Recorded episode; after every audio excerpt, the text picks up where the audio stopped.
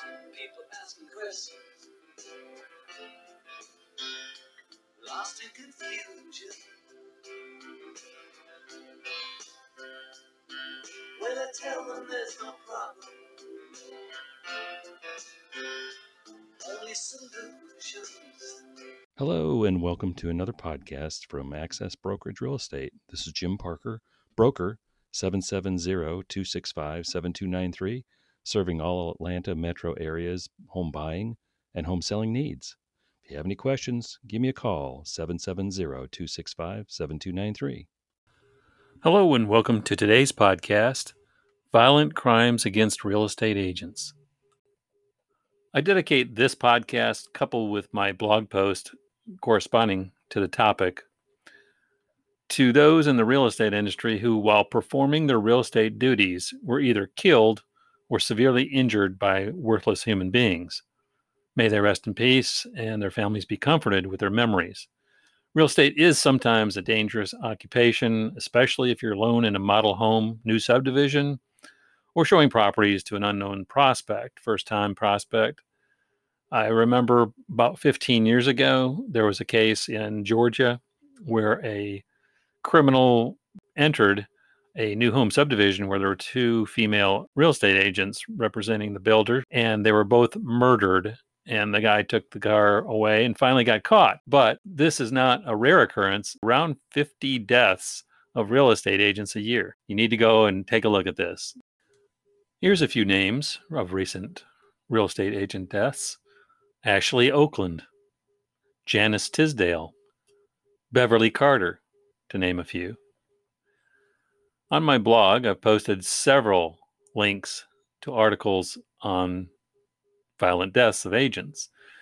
Two were indicted in Minnesota on an agent's 2019 death. Monique Baugh was lured to a phony home showing in a suburb of Minneapolis on New Year's Eve and was killed. DNA confirms ID of man who killed area real estate agent in 1981.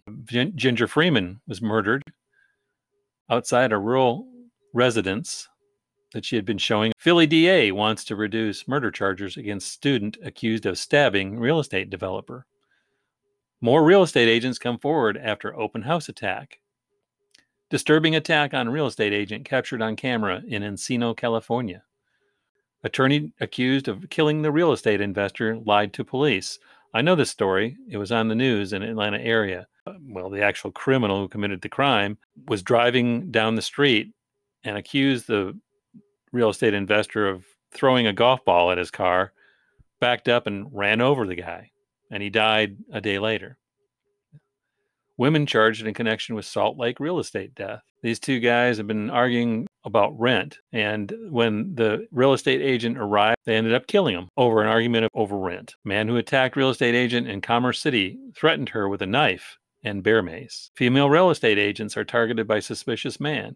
And stories go on and on and on. I've been doing this for years. If you think real estate is a safe profession, then think again. Sometimes they put their lives on the line, unbeknownst, in situations where they have to make money and they put themselves at risk. My hope and prayers are that these types of senseless killings stop. I wish that builders would install security cameras throughout the model home.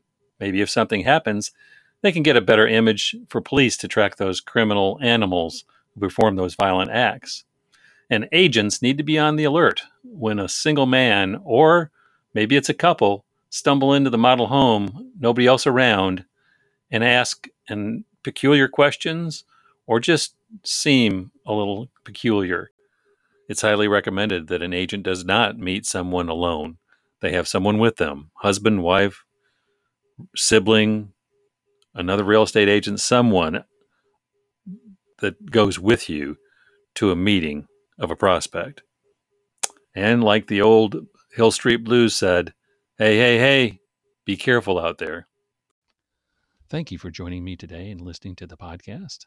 This is Jim Parker, broker at Access Brokerage Real Estate, 770-265-7293, serving all your Atlanta metro area residential home buying and home selling needs.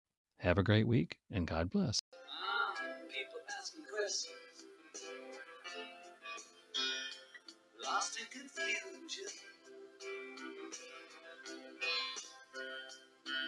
When I tell them there's no problem,